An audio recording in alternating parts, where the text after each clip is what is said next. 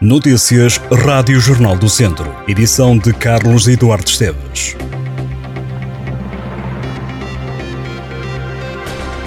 Um bombeiro de uma corporação do distrito de Viseu foi condenado por violência doméstica, uma pena suspensa de dois anos e dois meses de prisão e ao pagamento de 2.500 euros. O bombeiro, que está atualmente no ativo, é natural do Conselho de Tondela, mas integra outra corporação da região.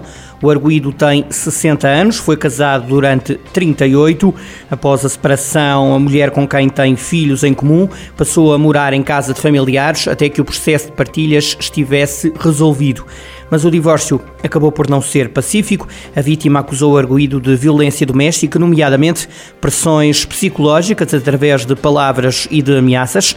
Em janeiro de 2020, a mulher diz ter sido perseguida pelo homem. O Tribunal de Tondela condenou o bombeiro em março deste ano, dando como provados os factos. O homem foi condenado a dois anos e meio de prisão, com pena suspensa e ao pagamento de 3.500 euros. Ora, entretanto, o arguído recorreu ao Tribunal da Relação de Coimbra, que entendeu reduzir a pena para dois anos e dois meses de prisão, com pena suspensa, e ao pagamento a título de danos não patrimoniais na quantia de 2.500 euros. A Ministra da Saúde, Marta Temido, apresentou esta madrugada a admissão do cargo. Marta Temido entende que deixou de ter condições para exercer as funções de Ministra. A admissão foi aceita pelo Primeiro-Ministro António Costa.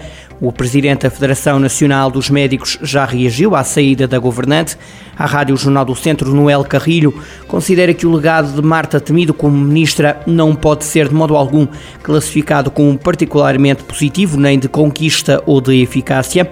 O dirigente diz que não ficou surpreendido com a saída de Temido. Noel Carrilho diz que Marta Temido mostrou incapacidade de negociar condições de trabalho para manter os médicos no Serviço Nacional de Saúde, além da ausência de capacidade de negociação, que no entender da Federação Nacional dos Médicos marcará sem dúvida a atuação de Marta Temido. Noel Carrilho lembra que a pandemia foi acompanhada de uma exigência que não foi recompensada com a criação de condições de trabalho para que os médicos possam continuar no Serviço Nacional de Saúde. Sobre o próximo ministro ou ministra, Noel Carrilho acredita que é absolutamente essencial que tenha capacidade de negociação. O presidente da Federação Nacional dos Médicos pede ainda que venha imbuído por parte do governo com peso político para que possa resolver os problemas.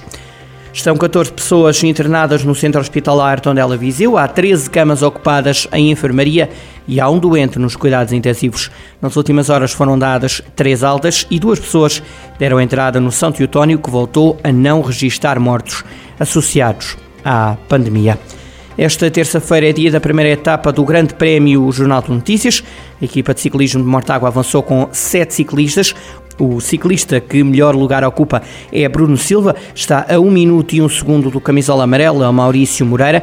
Ontem foi pedalado o prólogo para esta terça-feira. Está marcada a primeira etapa em linha, numa tirada de 143 km e 700 metros, com partida e chegada em Gondomar. A última etapa está marcada para o dia 4 de setembro. Nesse dia, com quase 134 km de percurso, os ciclistas partem da cidade da Maia e terão meta em Vila Nova de Gaia. Quase todos os filmes do realizador português João Botelho, que é natural de Lamego, vão ser exibidos em setembro na Cinemateca Portuguesa em Lisboa. O ciclo não tem critério cronológico e começa com Tráfico, um filme de 1998 e que é uma feroz e divertida sátira ao novo riquismo que assolou Portugal e os portugueses depois da entrada do país para o Clube dos Ricos da União Europeia.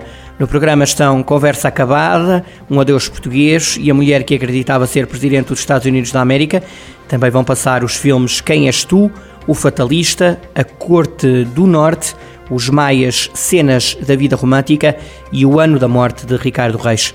Este ano, João Botelho concluiu os filmes Um Filme em Forma de Assim, dedicado à obra de Alexandre O'Neill, e O Jovem Cunhal, focado na juventude do líder histórico do Partido Comunista Português, Álvaro Cunhal. João Botelho quer rodar um filme até 2023 para estrear eh, um ano depois. O filme coincide com os 50 anos do 25 de Abril e vai retratar os dois últimos anos da vida de Salazar.